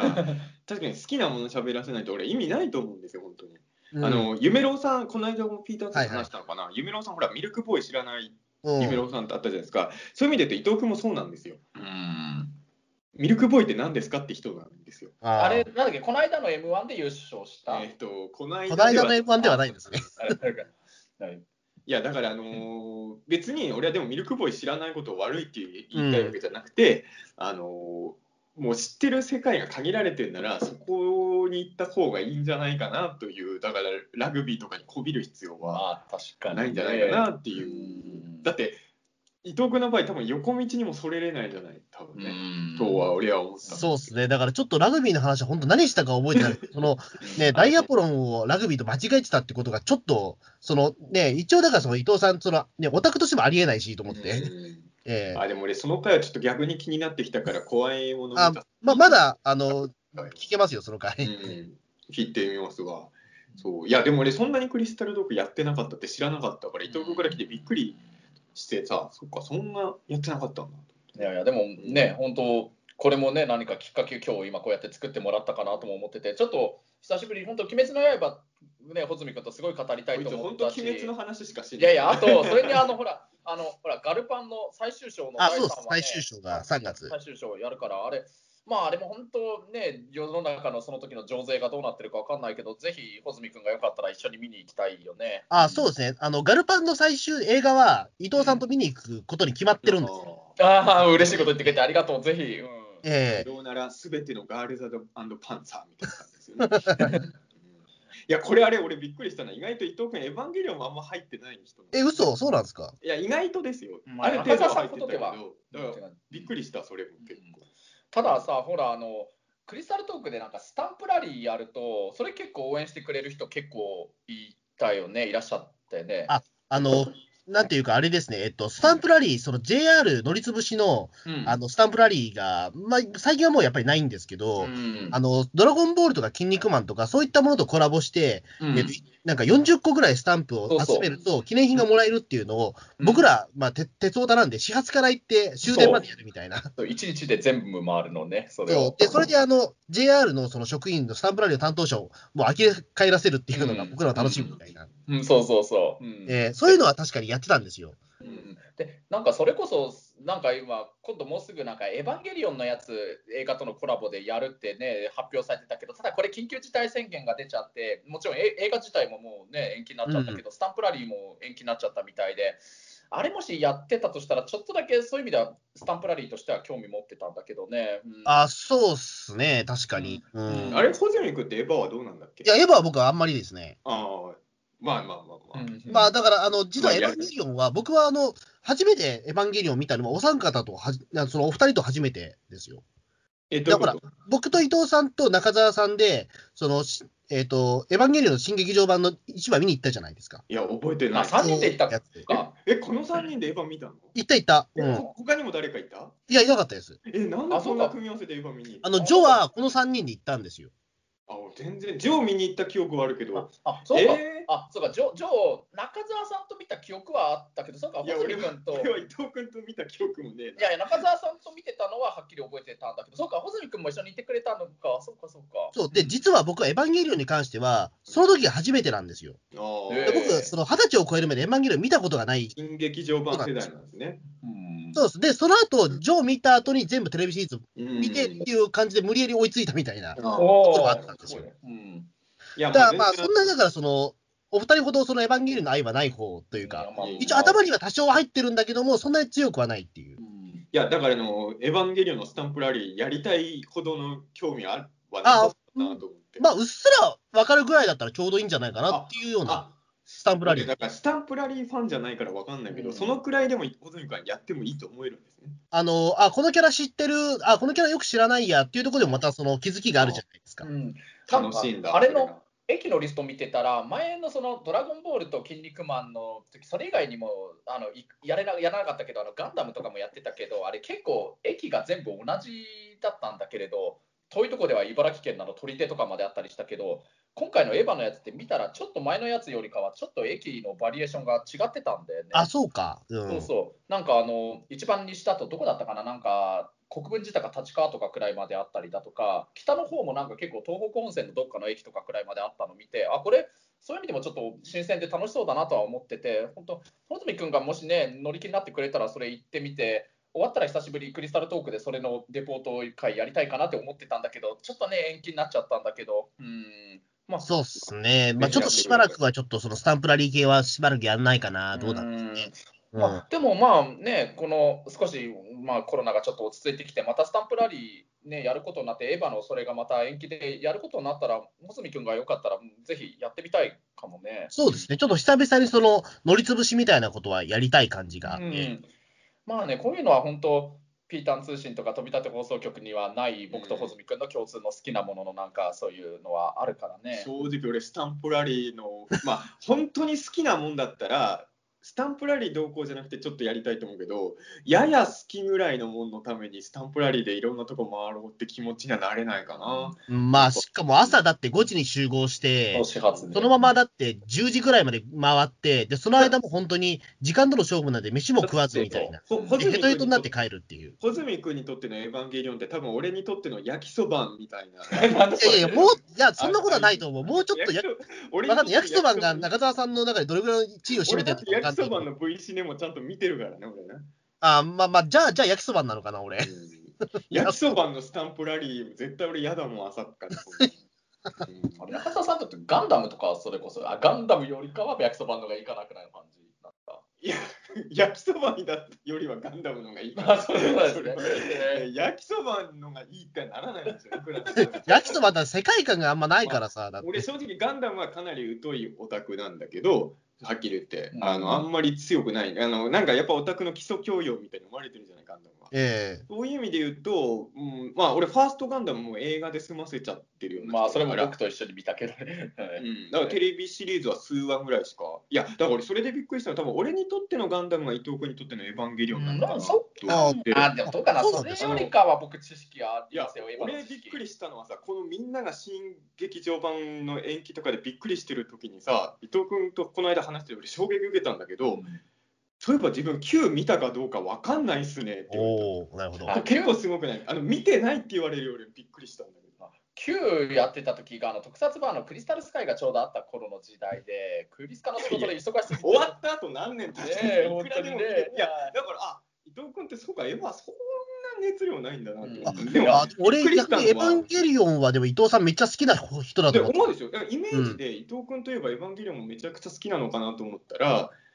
あのまあ Q 見てないのもそうなんだけどあの見たかどうかわかんないって考え出したのを見た時にあ興味ないんだと思って。ああ。のまだ見てないですって即答できる人は見てないことに意識があるじゃないですか。もあの Q ってそういえば見たかなって考えてるのを見たときに、あ、俺のとってのガンダムなんだなって、その時はすごい思いました、ういやーでも中澤さんのガンダムの知識よりかはあると思うけど、いやいや、でも俺見たかどうか全部言えるもん。ああまあこれは見たそうですね。見てね。それは意識してるから、はい。やっぱ見たかどうかわかんないっていうのは相当興味ない人の反あ応あそういうことなんですか。びっくりは、だから結構い伊藤君ってイメージと違うところがいっぱいある人だから、うん本質は六本木の人ですよ。六本木じゃないけど住ん六でるとこ本木のブルジョワ思想六が。本木だとしたら多分住んでるところ家賃本当の今の自分の家よりゼロ一個くらい増えるんじゃないですか。で今目立つところに置いてある本がセックスの気持ち。こいやだからその音男今2人でいるだからそんなもんね、目で立つとこ置かなくていいのに。これね、来客の人がまず最初に目線に止まるところにセックスを置いてあるのはどうかいやーこれであのね、そのね、さっきね、僕話そうとしかけて、ちょっと中澤さんが別の話題になっちゃって、ちょっと中断しちゃったけれど、これその一昨年の10月から今住んでるこの家に僕住んでんだけど、はい。これあのまだツイッターとかでは言えない、言ってないんだけど、ポッドキャストだけでじゃあちょっと言おうかなと思ってんだけど、あ、ここだけで、はい。うん、だ一昨年の10月から去年の10月まで1年間、実は僕あの、女性と女の人と一緒に住んでたんでね、今いる家に。ああ、そう、そうなんですね。うん。そうそう、まあ、それでさっき言いかけた、ちょっと穂積君にはちょっと結局、一回もちょっと会ってもらえることがちょっと残念ながらなかったんだけど、あの中澤さんは、あのその一昨年の暮れくらいに一回、今いるこのうちに遊びに来てもらった時一回会ってもらったから、決してこれ、本当に二次元の妄想だけの存在ではないっていうのは、それは中澤さんが一応証明してくれますよね。このトークなんなんなんでしょうね。うん。まあ、まあ、別に疑っちゃないですけど、誰も疑ってないですか。はい、で、あの僕本当に実はね、一回あの結婚しようっていう話になって、それ結婚前提に一緒に同棲してた元カノ彼女がいたんだけれど、はい。一昨年の10月から去年の10月までで、それでこれねあのね実家にいる僕のあの両親に2回ほどなんか会いに来てもらって挨拶に来てもらって、その一緒に今の家に住み始める前の一昨年の9月にまず挨拶に来てもらったのとあと去年のお正月に1回お正月をあのうちの実家であの僕の家族と彼女とみんなで過ごしたりしててであもうこれはもう、僕の方もうんーもう将来的なものがもう完全、もうビジョン、ビジュアルがあるって感じですね、もう。そうそうそうそうただ、あの俺も1年前ぐらいに似たようなことしてるなっていう今テンションで聞いてますよね。それで僕の方もその彼女のその実家のご両親に2回ほど会いに行ってるから、うん、そうそれでお互いもうあのお互いそれぞれとなんか結婚しようと思ってるっていうもうそういうお互い紹介し合って、まあ、あとは本当にもしかしたらお互いの親にもそれぞれあ親としても会ってもらっていわゆる結納とかそういうのにこれから話進んでいくそうな感じになってて。でねまあまずその彼女と僕でその話し合ったのが一昨年の10月から去年の10月までの1年間一緒にまず同じところに住んでみてお互いのちょっと生活習慣をいろいろ見た上で一緒に住み始めて1年が経ったらちょっとあの入籍してねうん。まあそういう結婚してる間柄になろうっていう話し合いしてたんで。ねこれは正しいよね。でもそれはいいことですね。ううん。ん。うん、もうそこまでのなんか話し合い進んでる大切な彼女がいたんだけど、まあ、ただちょっといろいろねその一緒に住み始めてなんだろう3ヶ月4ヶ月た経った頃くらいにいわゆるこのコロナのいろいろコロナ禍になってきちゃって、はいでね彼女がね僕のその元カノがすっごい映画が大好きな人で、はいあのアニメとか特撮見るオタクの人ではないんだけれどただうんあの、海外のなんかハリウッド映画だとか、もうハリウッド以外でも本当いろんな外国のなんかそういう海外の映画とかもめちゃくちゃ詳しくて、うん。あの日本向き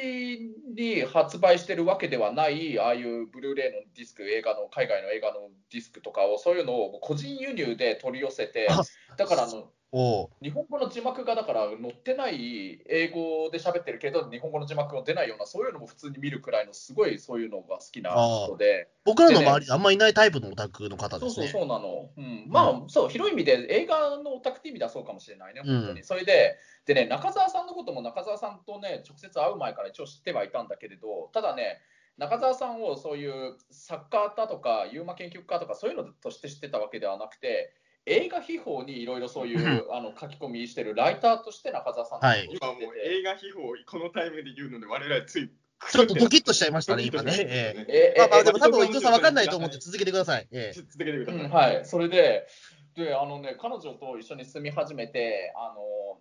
1, 1ヶ月か2ヶ月くらい、まあ、1ヶ月くらい経った頃くらいのタイミングで、まあ、それまでも一緒に住み始める前から中澤さんの話とか、穂積君の話もしてたし、あそれにそうそう、クリスタルトークをずっと聞いてくれてたんだけど、ああ、そうなんですか。クリスえタルトークを聞いてても結婚できると思ったんだからいい子ですよ、どう考えても。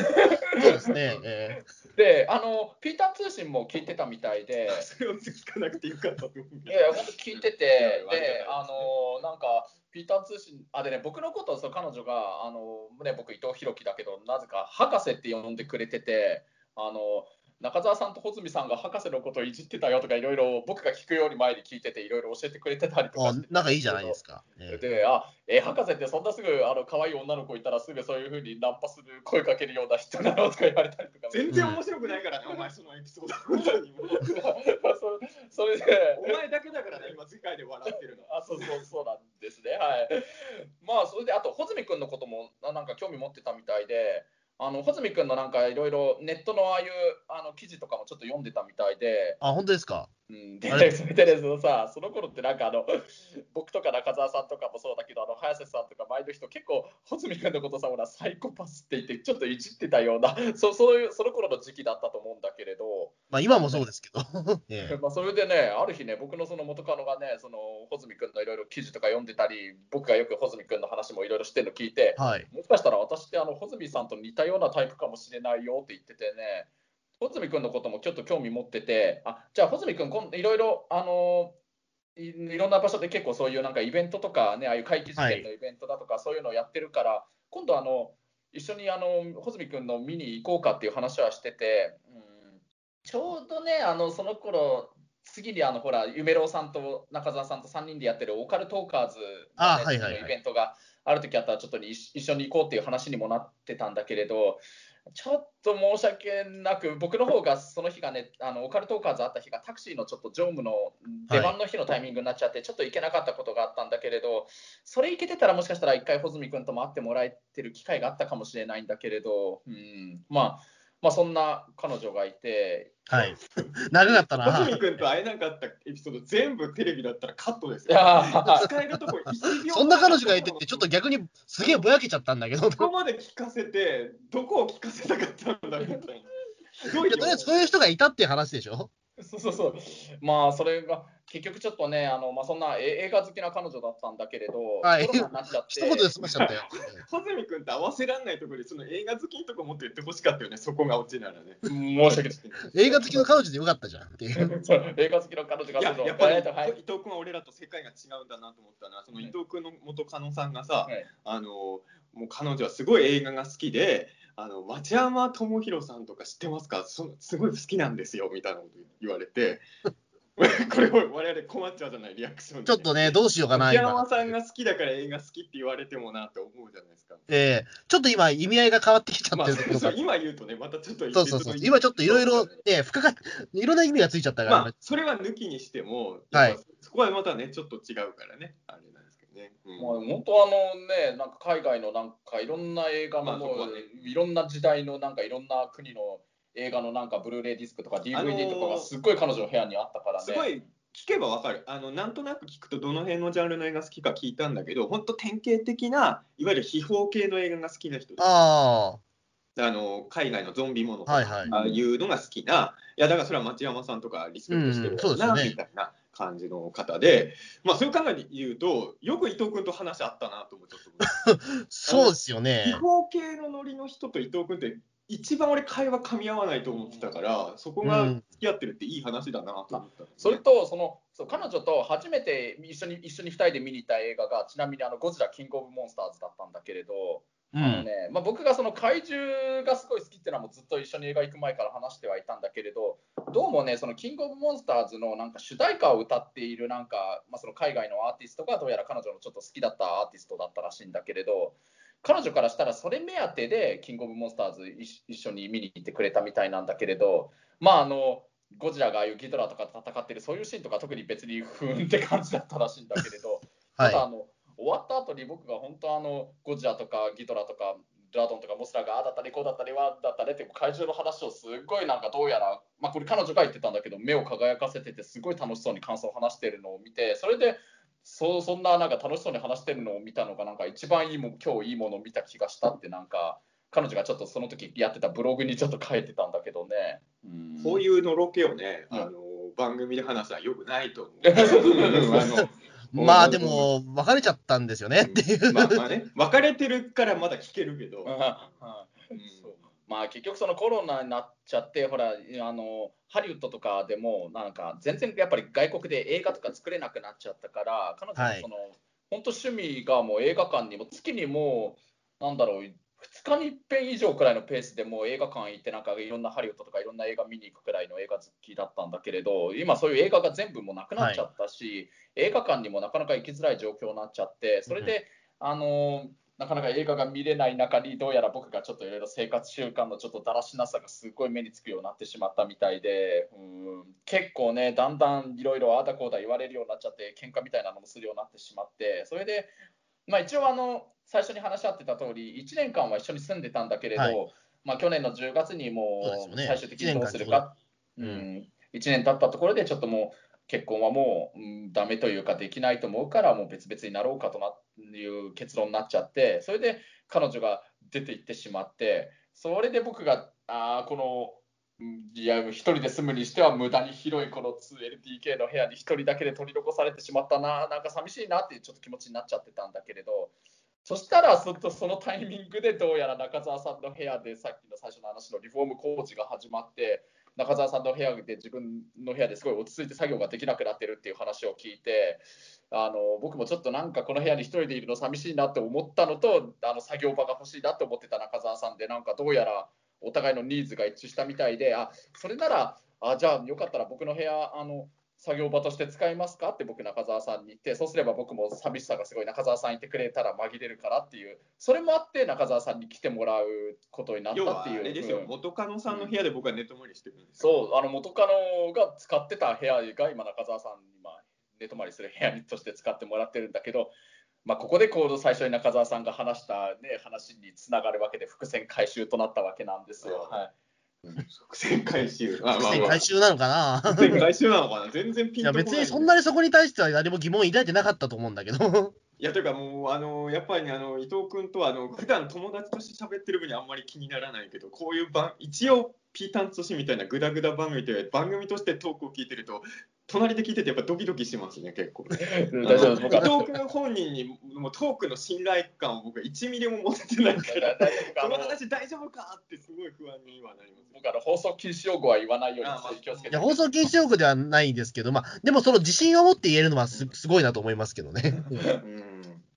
なかなかそれはできる人いないじゃないですか。本当に我々とはもう違う環境で生きてきた人なんだろうなっていうのは思いますよ、本当にね。あの、うん、俺も穂積君も感覚は違うじゃない。うん、でも、なんとなく、あの、理解はできるじゃない。お互いの思考を。えー、でも、伊藤君、俺思考理解できないんですよね、結局、ね。この人、なんでこういう風になっちゃったんだろうとはちょっとね、思いますよね。まあでもちょっとそれもね、伊藤さんはでもまあちょっと1年間もうお付き合いされてて、同居、同居もしてて、お付き合いとしたらもう本当に2年近くだったと思うので、ね、それはでもちょっとね、ね結構ね、かわいそうな。その話最初に聞いたのが、まあ、去年の、えーとまあ、10月ぐらい、まあ、別れた直後まあ、直後に聞いたんだけど、まあ、俺も、まあ、パターンとしてはちょっと似てたじゃない、お互いの実家とか分かったから、だからまあ、割とその話は真面目に一応しましたけどね。うん。やっぱね、親に紹介しちゃうと面倒くさいから。まあ、そうだ、期待させてしまう分ねっていうのはありますよね。特に僕の親とか、ね、結構喜んでくれてたから、まあ、中澤さんも聞いたら中澤さんのご両親すごい喜んでくれてたみたいだから、ね、うん、結構その辺は中澤さんと同じような体験しちゃったな多分ね、中澤武史も伊藤博樹も親からこいつ結婚本当できるんだろうかって普通の人より思わせてるから、それは親は喜びますよ。うん、まあそうですね、その分ね、ちょっとね。うん、だって普通、親は一番子供のことを理解してるから、うん。伊藤博樹これダメだなってなるじゃないですか。おここいつ家庭作れないよなって親も思うと思うのね。俺も思われてた。まあそうですね。特に伊藤さんって一人っ子でしたもんね。いやいや弟があ弟さん弟いるか。伊藤君ね兄弟の気配を本当出さない男だよねこいつね、そういうあそうだ、う。ん、俺って結構下に妹とか弟には結構みんななんとなく察してるじゃないですか。まあ時々話題にも出ますしね、うん、伊藤君はこっちから聞かない限り絶対弟のおの字も出さないだからこんなにあの小学生みたいなしょうもないギャグを言ってるのにそこには屈折感があるのかなとか勝手に想像しちゃいますよね。ふふふじゃないんだよ。うんいやまあね本当うちのね実家に来ても彼女連れて行った時もなんかね本当僕のなんか母と弟が僕のことをいろいろなんかね、二人していじってくるというか、そんな感じになってて、うわうわって僕はなってる横でなんか父がなんかやっぱね、ひろきも M なんだよな、でも俺も M だったからとかそういうの言ってるような。すごいな、その家族。伊藤家すごいな。伊藤家は、そうね、あんまりそうね、伊藤君以外 あんまりその、M とか S とか話しないな。ちょっと言えないけど、やばそうですよね、伊藤家もね。えー、いやいや、もうでも確かに普通に育ってたらこういう人にはならないだろうなって思うんで、いい意味でも悪い意味でもよ、これはね。えー、えー、まあそうっすか。あでもちょっといろいろね、でもまあね、なんとなく分かりました。でもそのね、中田さんがそのね、今伊藤さんのところでお世話になってる理由とかも。えー、そうそう。だからもうちょっとで工事も終わると思うんですけど、まあちょっと工事が終わるまではちょこちょこまだ。うん、あだから本当ね、真面目な話、だから僕も中澤さんにいてもらえることによって助けてもらってるってのは本当にあるにはあるから、ありがねたいこと、そう言っていただけるとね、うん。ありがたいですね。いや、俺もさ、なんか自分でもさ、よく分かんなくなってくるときが、俺はなんで伊藤くんちでこんなことになってんだろうって分かんなくなるときあるんいですけど、やまあ、なんでこうなってるかといえば、中澤さんの部屋がいろいろリフォームしてめちゃいくちゃやいやいやいや、そうなんだけどうん、いや、なんか作業してるところまで分かるんですけど、なんかそこから先のことがね、不思議だなと思う。いや、まあ、それはそうまあ、もともとその2人で住むお部屋だったですもんね、だって、うん伊藤さんの。うんうんそうそう。部屋はだから、あの、すごい快適ですよ。ええ伊藤家は。いやや、言うても最初の頃はまだ慣れてなかったじゃないですか。やっぱりね、あの初めて泊まった時とかは、でも、もう何回も泊まってるから、慣れましたよね、伊藤家。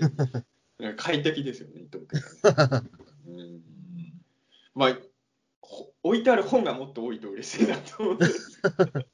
いや、なんか伊藤君といえばやっぱジャンプの漫画とか好きなイメージがあるから、呪術廻戦とかチェーンソーマンとかもあると、嬉しいなみたいなのちょっとありますよ。本当にき鬼滅しかない。そうそうそう、あと言い忘れたんだけど、あのね、最初はね、ここに実家から引っ越してきたって、あ実家っていうか、前住んでた、一人で住んでた家から引っ越してきたとき、それまであの北斗の拳も全巻持ってあ、そうそう、北斗の拳お好きですもんね。そうそう。でもね、北斗の拳がね、どうやら僕がずっと前の部屋にずっと置いてる間にだいぶ汚れちゃってたみたいで、でね、彼女がそのね、これ結構僕いろんな知り合いの信頼できる人に話すると、結構彼女がものすごい僕がちょっとなんか洗面所になんか髪の毛が1本落ちてただけでものすごいガーガー言われちゃったりするんだけど。ね、そういう話は番組で言わない方がいいと思うな。別れた彼女のそういう話はよくないと思うな、僕は。まあちょっとね、愚痴っぽくなっちゃうし、そうそううんあんまりねの、のろけとはなんか正反対。のろけも嫌いだけど、それはもっとよくないと思うな。うん、ちょちょっとね、いろいろね、うん、よくないと思う。うんまあまあそれまでだからもうネタとして聞いてもらいたいんだけど、どうやら北斗の拳のコミックがどうやらだいぶ汚れてて汚くて嫌だったみたいです。あの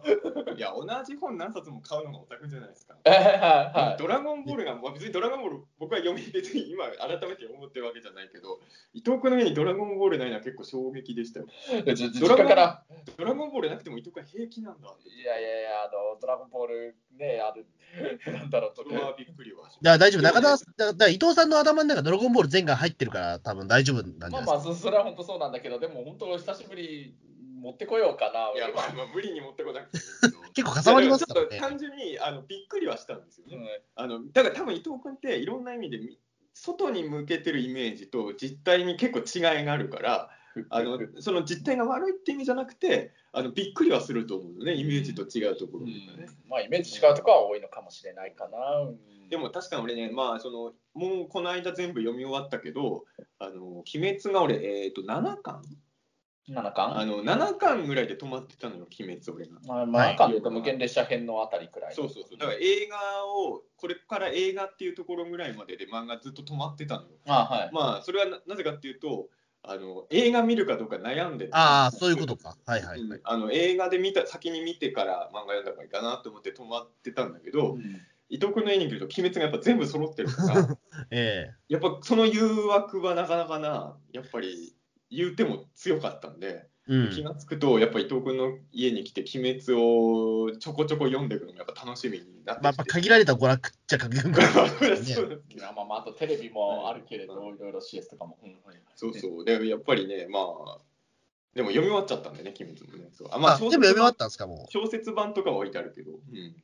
そう、伊藤君ね、小説版置いてあるんですよ、鬼滅の。ああ、僕まだ小説版実は読めてないんですど一応、今、小説に手出してます。あああ、そうか。じゃあ僕より全然先行ってますよ、中いや田さん。もう本当、鬼滅、なんだったらもう本として、公式として出てるやつもありとあらゆるの全部コンプリートしようかなと思ってて、ああ、でもそれはいいと思います。でも今から鬼滅全部揃えるっていうのは。ええなんか、鬼滅、今、その無限列車編の小説版もあるし、どうやらあの原作の漫画もどうやら改めてノベル版、小説版として出るみたいになってて、最初のいわゆる漫画の原作でいう1巻、2巻分くらいはもう小説版どうやら出てるみたいなんだけれど、でね、もう一つ考えてるのが、鬼滅の刃ってあの、アメリカとか海外でもあのデーモンスレイヤーというタイトルでとも人気漫画になってるらしいんだけど、海外版の鬼滅の刃といやいや当然英語で書かれてるけど、それもなんだったら全巻集めて、それも置いてあると、六本木の男ではなさそうになってくる。そうですね逆にそうなんですか、ええなんかそっちの方がなんか国際的でなんかいやいやそうですね。だからデラックス一輪刀もね、2、3本くらい買っちゃえばいいじゃないですか。うんそうね。だからそういうのも置いてあると、ちょっといいかも。あそこまで来ると、あやっぱりこいつやっぱオタクだってな。あそうそう、そこまで来たらもう本当にね、一人前ですよ、もう。うんまあ、オタクな方がいいかどうかはこのさ、置いといて。まあでもそっちの方がキャラ付けとしては、ね、あそうなんだ、なんかなんなんとなくそれこそそういう英語でず全部が英語で書かれてる本とかある方がなんか六本木っぽいかなと思っちゃったけれど、あそうです、まあ、六本木そっちの方が解でもちょっと興味はが感じますよね。中澤穂積と伊藤君で六本木の解釈の仕方が違った。うんまあ、どっちも正しいんですけど。うんね、どっちも偏った知識しかないから、ちょっとあれ。まあその海外版のそのデーモンスレイヤーってタイトルの鬼滅の刃も、なんだったら全巻集めようかなとも思ってて、それであ日本俺、でもさ、うん鬼滅の経済効果ってあれ本当なんだなと思ったのは、はいその食材を買いにスーパー行くじゃないですか。はいであのレジ横に「鬼滅の刃」のあの柱とかあとメインキャラ、まあ、かまぼこ隊のやつらとかの,、はいあの絵が描いてあるなんかお菓子が並んでたのよ。うん、で俺は忍さん推しだからなんとなく忍さんのそのお菓子のパッケージを見てたのよ。はい。そしたら伊藤君が「あこれいいねいいですね」って言って全部買おうかなって言い出したのね そのいろんな柱全員分とかかまぼこ隊に。でいやさすがに全部買わなくてもいいんじゃないのって俺が言ったらじゃあとりあえず中澤さんの推しの忍買いましょうかって言ってカゴに入れてったのよ。であーすげえなと思ったんだけどあの支払い終わった後に伊藤君があのお菓子の袋をちゃんと見てちょっとがっかりした感じになってあどうしたんだろうって言ったらこれラムネなんですねって言ってその伊藤君何のお菓子かもわチェックせずにもう鬼滅の絵が描いてあるからとりあえずカゴに入れてたっていうのを見た時にあ本当鬼滅の経済効果すげえってね。ねえ、もうこういう人がいるから、やっぱりもうそのね、もうやっぱりいろいろね、今このね、不景気の中で盛り上がるわけですよ。すごい実感した。その、うん。お菓子を買う時にもお菓子の中身が何なのかもチェックせず買わせてるっていうのはこれが本物の経済効果だな。もう鬼滅だったら何でもやっぱり買うっていう人は、まあ伊藤さんに限らず、もういらし、なんもう最初はですから。最初は柱全員分の伊藤君の嫌いなラムネを買おうとしてるから。ラムネ嫌いなんだよまあ、嫌いってことではないけれど、例えばああいうな。んちょっとがっかりするみたいな。と。かそういう系のが好きだったけど、まあ、本当あのそれこそ UCC の鬼滅館のあの缶コーヒーとかも本当出たばっかの時とりあえず全部いろいろ買ったからね、まあ、今えさすがにちょっと落ち着いたけど、うん。あ、じゃあその缶とか、じゃ缶あ山口敏太郎さんの家にも置いてありましたからね。う、ん。うん。缶とかでもあれ全部揃えるの大変らしいですよ、めちゃめちそうゃ。全部はさすがにあ全部は買えない買えないと何種類なのあれ。何種類だったか。なあ CM であれ言ってるけれどでもまあ20何種類か30何種類か。まあそうか。ぐらいは30ぐらいあったと思いますよ。そう。30は30くらい。結構30は結構ね、あのうん。俺が中学生の時のエエヴァンゲリオンの UCC 缶コーヒーがあって、あれは俺全部揃えたの。おおあの未だに実家行くとあるのよ。あ開かれないまま。あいや開けて一応、はい。一応洗ってるはずなんだけど、はい。そうそう。やっぱりあのそのために買ったのに缶捨てるっていうのはなんかおかしいと思って俺は一応当時もとエヴァンゲリオンチップスとかも袋洗って取ってあるから実家にね。一応、はい。親に捨てろって言われてますけど、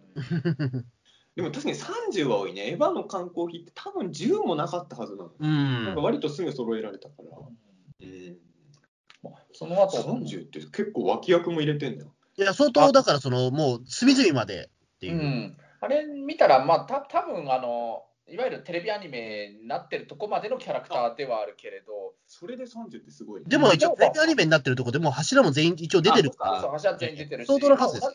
同じ同じキャラでも柱だけで9人何かするから、そういうことか、うん、そうそう、うん。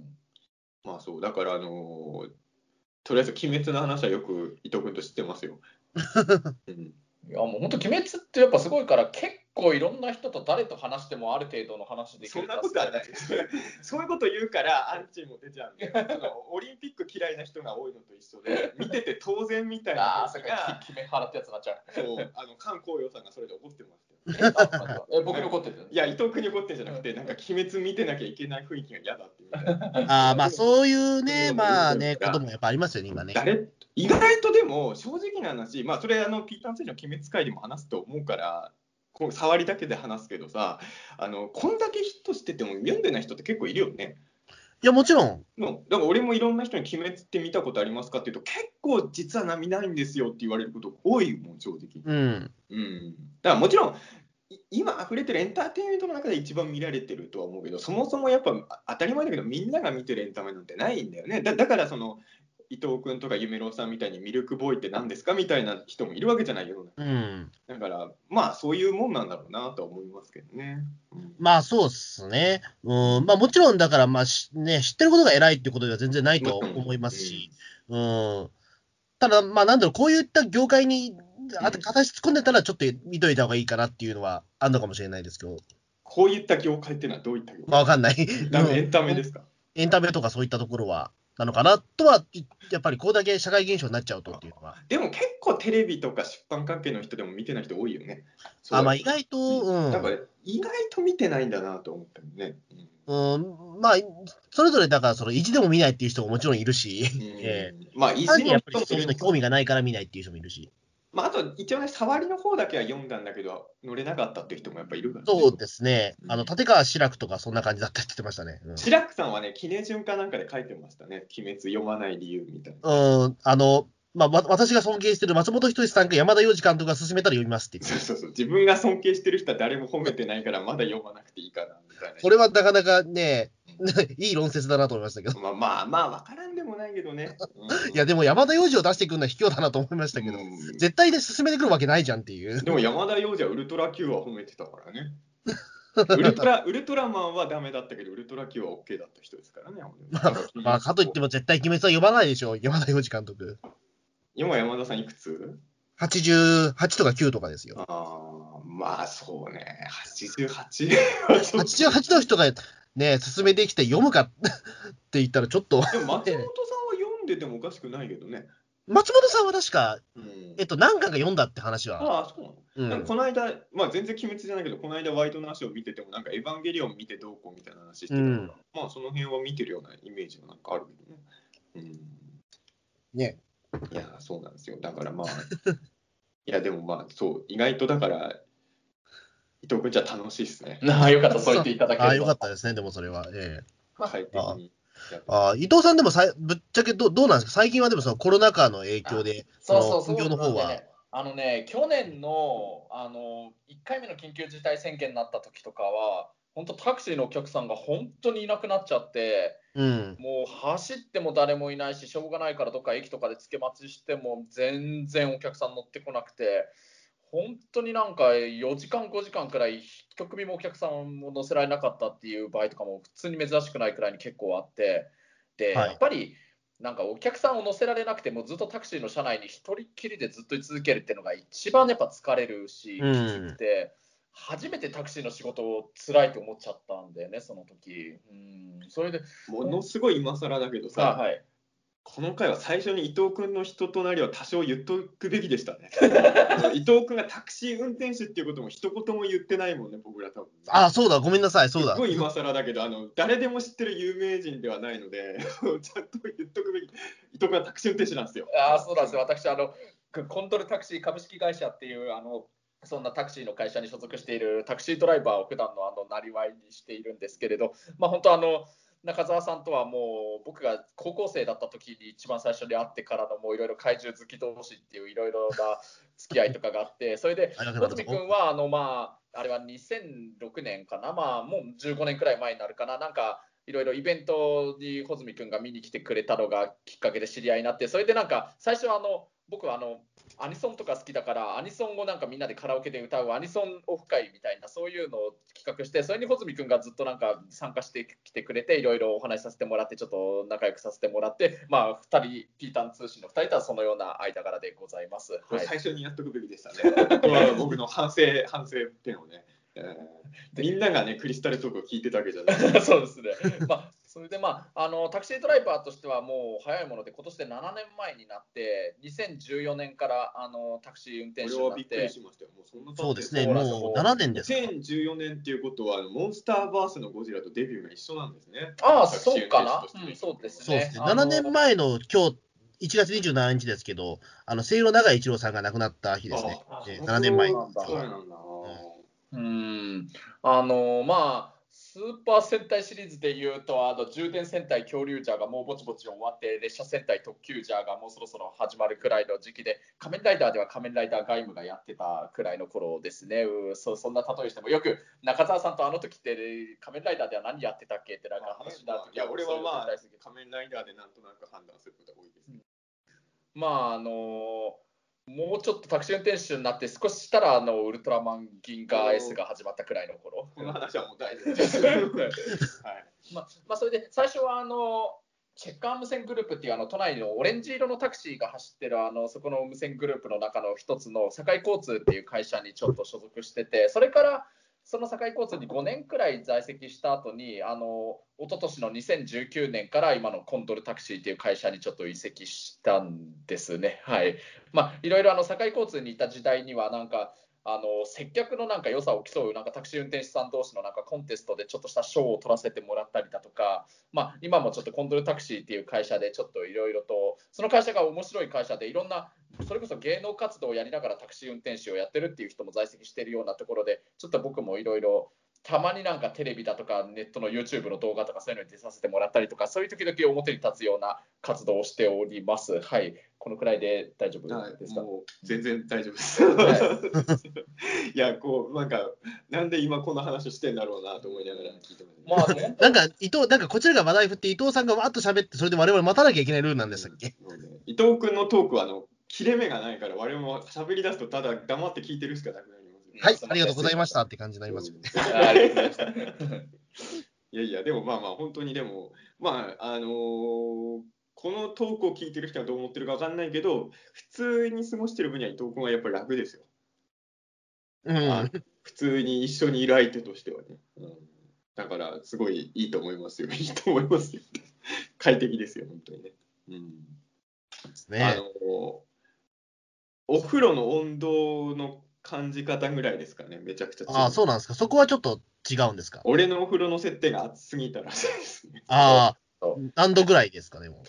48度ぐらいです。うわなえ、高すぎませんか ?48 そうですよね。めっちゃ高くないですか、それ。そう48度は。浴槽に48度ぐらいのお湯を入れるのが好きなんですけど、いや、まあ、まあ、暑いのはいいのはわかるんですけど、48ってなかなかハードモードですよね。そうですね、ハードだったんだね、俺はお風呂はね。そうだから僕もちょっとお風呂にあの湯船にちょっとお湯ためてお風呂浸かろうかなと思ったら中澤さんがどうやら48度に上げてたらしいっていうのに気づかなくてお湯入れちゃって入ろうとしたらあっちあっちだなんでこんな暑いのってなってそれでえちょっとここでちょっと水入れたりだとかもうなんならもう外の窓を開けても冷たい風入れたりとかして冷やそうとするんだけどそれでも冷えなくて結局湯船に浸かれなかったってことがありました、ね、これだからあの一緒に過ごす人あるあるですよね。そのあエアエアコンの温度とかで夫婦って揉めるっていうじゃないですか。ああ、そうか、そうか。ううんん。お風呂の温度とかそういうのはね、あの人間の生理的なものだから、事前に言っとかなきゃいけなかったなんていうか、ああ、そうですね。確かにそういうところはね。うんそ。れは気をつけなきゃな。ええね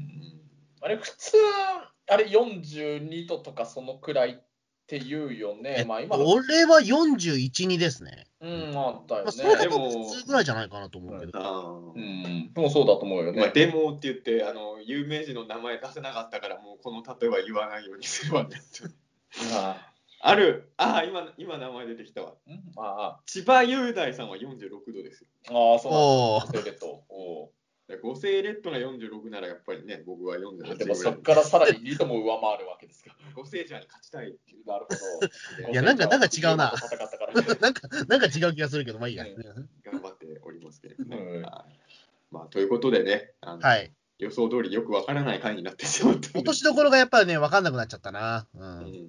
いやなんかちょっとでもこういうことってあの自分も今後ね人生でいろんなことあると思うんですけれどあのまあ俺でもね実は結構人んちに反居候みたいになることが割と多いタイプの人だってそうですよね。過去あると思うんですけど、過去にも何度かそういうことした人いるんですけどでも10年ぶりぐらいなんですよそんなことあの20代はギリギリだったけど30過ぎてからやっぱ人んちにそんなにいることがなかったんで、あ。うん。ちょっとね、新鮮な感じ。だからあの、まあ、穂積君にも前伝えたけど、調布に来ても俺がいない時が割と多いっていううん。結構これはこの数年ではなかったことなのでね、えーちょっとこう環境の変化を記録としてね、あのピーター通信で残しておこうかなと思ってね。そうですね。まあ、まあ残しておく意味があるかどうかは分からないけど。まあそうですね、まあ、今だからそう伊藤さんの家に、まあ、居候してるのは、まあ、別にコロナのせいとかではないから、あれだけど、うん。まあそう、でもね、こちょっとコロナのせいでもあるんですよ。うん要は、あのーうんきんなんかこんなにステイホームしなきゃいけないような状況じゃなければ、俺はもうちょっと別なところに退避ああ、そうか、そうか。うん、そそれこそあのスケジュールをうまく調整して、実家にしばらくいるとか、そういう選ああ、択肢そうか。うだけん。ど、そういうことできないので、どうしようかなって悩んでる時に伊藤君がううち使ってもいいですよって言ってくれたので、そういう意味で言うと、ちょっと今の時代に関係はしてるかなっていううん感じではあるんですけどね。ええまあ、僕もね、本当、もしかしたらコロナがなくて、まあ、コロナがなくてもダメだったかもしれないけど、もしかしたら彼女と普通に予定通り結婚できてたら、ちょっと中澤さんを居候させることはちょっとできなかったから、そうですよね。まあ、そう俺もいたらおかしいですもんね。来ないよ、俺も。まあ、まあ、一応ね、元カノの中澤さんは映画秘宝で見て中澤さんのこと興味は持ってたから、時々遊びには来ていいですよとは言ってたと思うけど。うんはいまあね、全然あれですけどね。えまあ、そういうことで、そういうことで。そういうことで、はい。はい、一応ね、この回はね、あの日をまたぐ前に終わらせようっていうことだったので、ね そろそろ、一応そういう形で始まったものなので、ええそろそろ締めたいなと。はい。この回を聞いた人がどういう気持ちになってるか、ちょっと不安です。そうですね。まあ、なんか感想いただけたらと思います。でも、このはい回をやったおかげで、クリスタルトークは多分復活するんで、なあ、あもうのそれよクリス。タルトークファンの3人には感謝してほしいなと。うんまあ本当、穂積君とね、鬼滅の刃のお話ししたいのと、あと、そうか、まあ、今度ね、ゆっくり話してもいいんだけど、去年の10月からさ、日暮らしの泣く頃に、あはいはいはいはね、い。あれがね、なんか今になって復活して、アニメで、テレビアニメでやってんだけ日暮らしど、の泣く頃にって聞いたことあるよねって、オタク間のトークでもうないですよね。ごごめんなさい、すごい失礼な言い方した、穂積君に失礼なかなんこと言った、ごめん。ゼットンって知ってるみたいな。いや、日暮らしってさ、改めてあれテーマ見ると、これでもかってこと、穂積君にあの合いそうななんか内容かなと思うんだよね。あれだって昭和が舞台だし、まあまあ確かにね。うん。そうあの怪奇猟奇事件がね、一応テーマではあるからね。うん、まあ、あんまピンとこないけどな。うん、あんま僕もそうなんですよ。実は、あんま東ちゃんと詳しくは知らないんですけどね。うん、まあ僕もどれだけ上手にうまく話せるかわかんないけれど、プロ野球とかだったら本当、穂積君に分かりやすく楽しんでもらえるやっぱだから、もうアニメのオタクじゃないんですよ、伊藤さんはもう。うまあ日暮らしとかなんかうまく穂積君にこれおすすめだよってうまく言うことできたらいいんだけれど、テーマだけ見ると、あこれ本当穂積君向きなんじゃないのかなとは思っちゃったりしたんだよね。うん全然ピンときてないみたいですよ、いやいや、すみませんでした。まあ本当あの、鬼滅のあの、ね、テーマの話したいのと、あと本当ね、ガルパン最終章、まあ、それちょっとまだ少し日がまだあるけれど、まあそうですね。まあちょっと前みたいに毎週みたいなことはやらないにしても、まあちょっとね、あのーまあ、まあ、各週間の時は、クリスタルと、うん。ええ。うん。まあ、ちょっと不定完完全不定期ですけど、ええ。うん。ああでも本当そう、すごいね、それ言ってくれるの嬉しいし、本当にガルパンはね、僕と一緒に見に行くって決めてるって言ってくれたのがめちゃくちゃ嬉しかったから、ここれは本当に嘘じゃないから、マジで、おお、それかそこまで言ってくれてんだ、わーいと思ったから、もうぜひとも本当ありがとう。うんいや、本当そうですね。ええありがとう。はいねまあ、とにかく、まあ、本当ガルパンちゃんと3話、無事上映できればね、まあそうだよね何も言うことはないので、何よりもそれだけど。うんえうんということで、はいえという。ことで、はい。じゃあ、4回ぐらい終わらせようと思ってたんで、となかなかその、ね、終わるタイミングが また取れなかったんですけど、まあでも今回、今今回こそ終わります。はい。じゃあどうも、はいお疲れ様でした。僕も調布からお届けすると思うので、はい。じゃあどうも、お疲れ様でした。よろしくお願いします。ありがとう、ずみくん。お疲れ様でした。ありがとうございました